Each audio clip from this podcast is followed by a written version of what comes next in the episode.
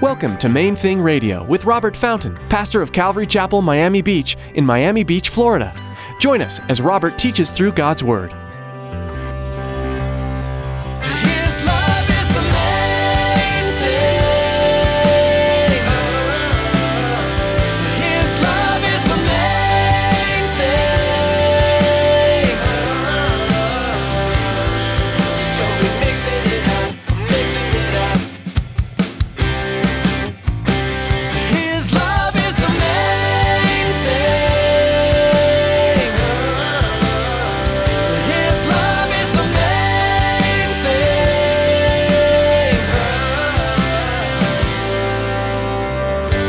What the Bible says, here's what he did He came himself.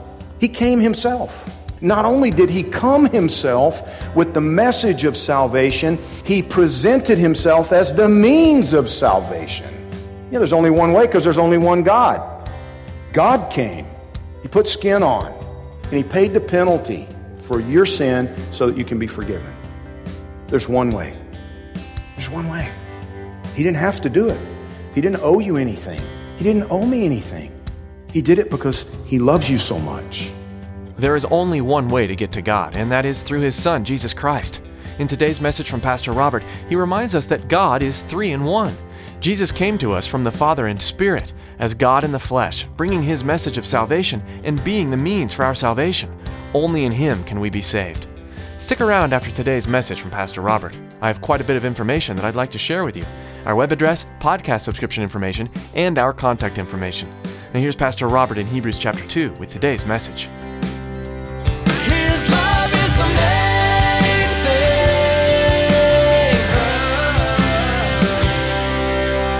We've been married about two years. And I didn't love her anymore. I was, I was almost in a panic because I'm like, I've married this woman. I have to spend the rest of my life with her. God, you got to do something here. And he reminded me and said, No, you have to do something. You have to do something, Robert. This is on you. Go back and do what you did in the beginning. In the emotions, they correct themselves. They get in line with your will. They get in line with your actions. That's true in your relationship with Jesus, too. You're not feeling it. You don't have the intimacy anymore. Well, then go back and do what you did in the beginning. Start talking to other people about Jesus. Push yourself.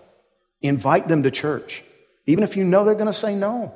You know, the, the guy that's the pastor up at Calvary Chapel in, in Hollywood, that was his story. You know, a bunch of guys, we were doing models for Christ down here, and a bunch of the guys kept inviting him to church until finally one day, after saying no repeatedly, one day he said yes. It's amazing how often that happens. But see, what this passage is doing is it's linking our drifting to neglect. We neglect this great salvation, which we're going to talk more about next week, but we, we neglect it. Stop neglecting your salvation, you'll stop drifting. Stop neglecting your wife or your husband. If he won't lead, ladies, then you do it. Did you hear that? I hammered the guys pretty good, right? Ladies, hammered the guys pretty good. If he won't lead, then you do it. It's his responsibility, but you're just as capable. If he won't lead, then you do it. Stop neglecting him. Look at this again. Hebrews 2, verse 1. Therefore, we must give the more earnest heed to the things we've heard, lest we drift away. For if the word spoken through angels proved steadfast, and every transgression and disobedience received a just reward, how shall we escape if we neglect so great a salvation, which at the first, in other words, from the beginning, was spoken by the Lord? and was confirmed to us by those who've heard him. God also bearing witness both with signs and wonders, various miracles and gifts of the Holy Spirit, according to his own will. Christian, if you've been drifting, turn around. If you've been drifting, turn around. Do what you did in the beginning. Give more earnest heed to the things you've heard. Go back to the Bible.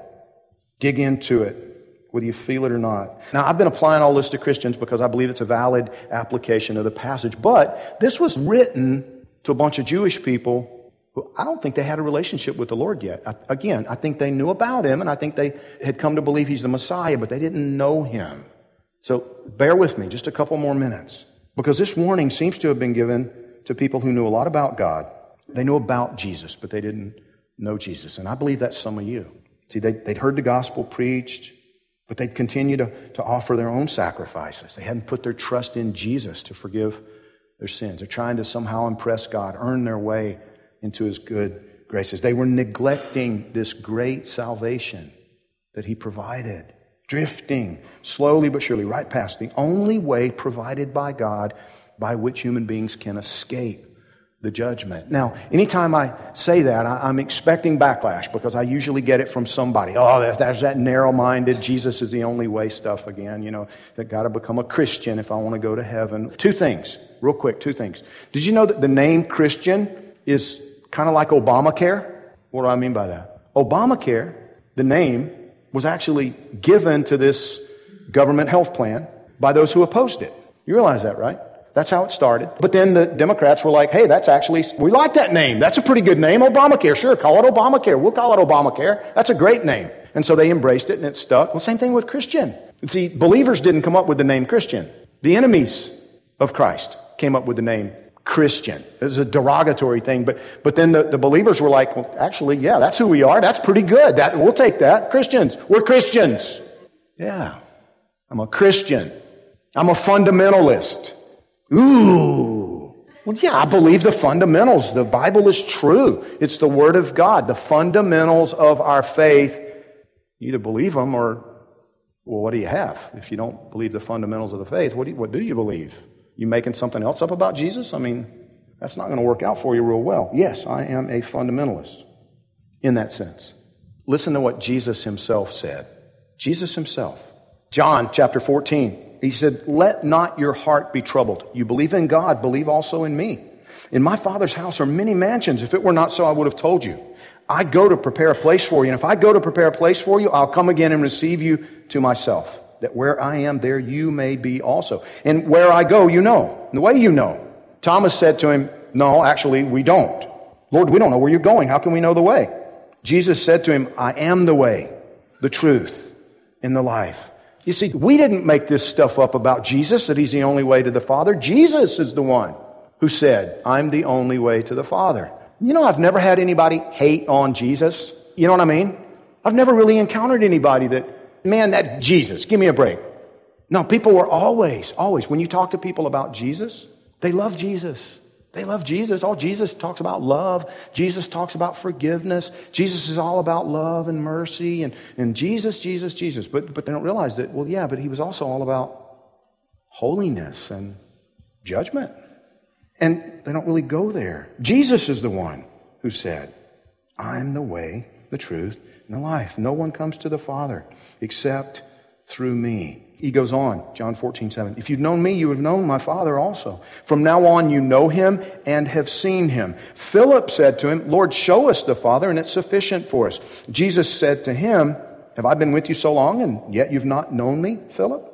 He who has seen me has seen the Father. So how can you say, Show us the Father? Do you not believe that I'm in the Father and the Father in me? The words that I speak to you, I don't speak on my own authority, but the Father who dwells in me does the work. Guys, listen to me.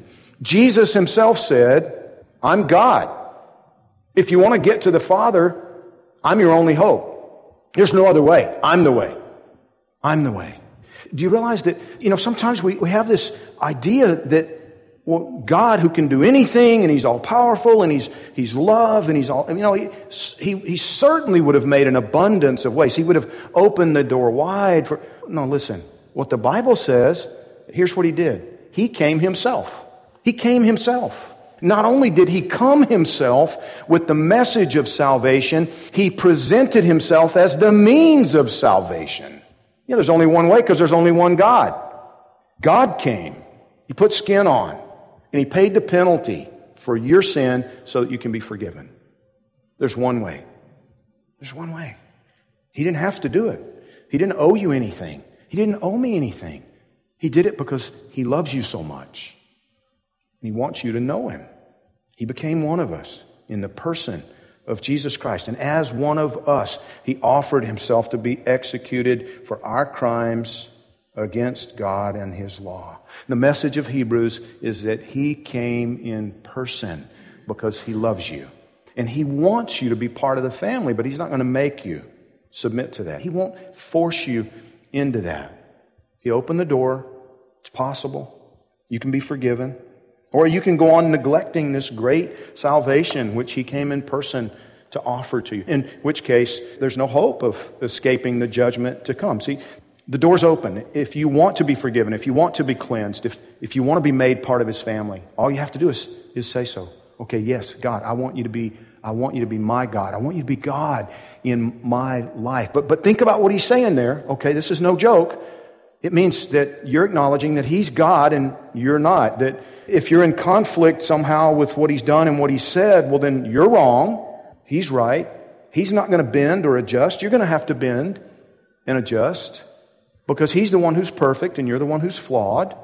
He's the one who can transform and change you and perfect you and cleanse you. He, he can do that, and you you can't do that for yourself. And so when you come to him and say, Yes, yes, I need that, I want that, because of what Jesus has done, the Bible says he immediately will put his spirit inside you and begin the process. He'll make you part of the family.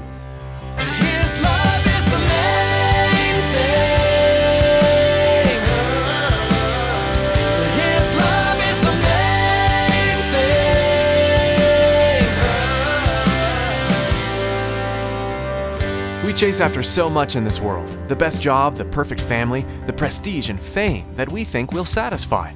But will it ever be enough? These worldly achievements may seem like exactly what we want, but in the end, we can't take them with us to heaven. These things can also become idols in our lives, becoming more important than our Savior. As we've studied the book of Hebrews, we've been warned that nothing should take the place of Jesus in our lives. Nothing else and no one else will give us lasting satisfaction. Our lives should focus first on the Savior, allowing Him to direct our steps in all things. We are so glad you tuned in today to Main Thing Radio.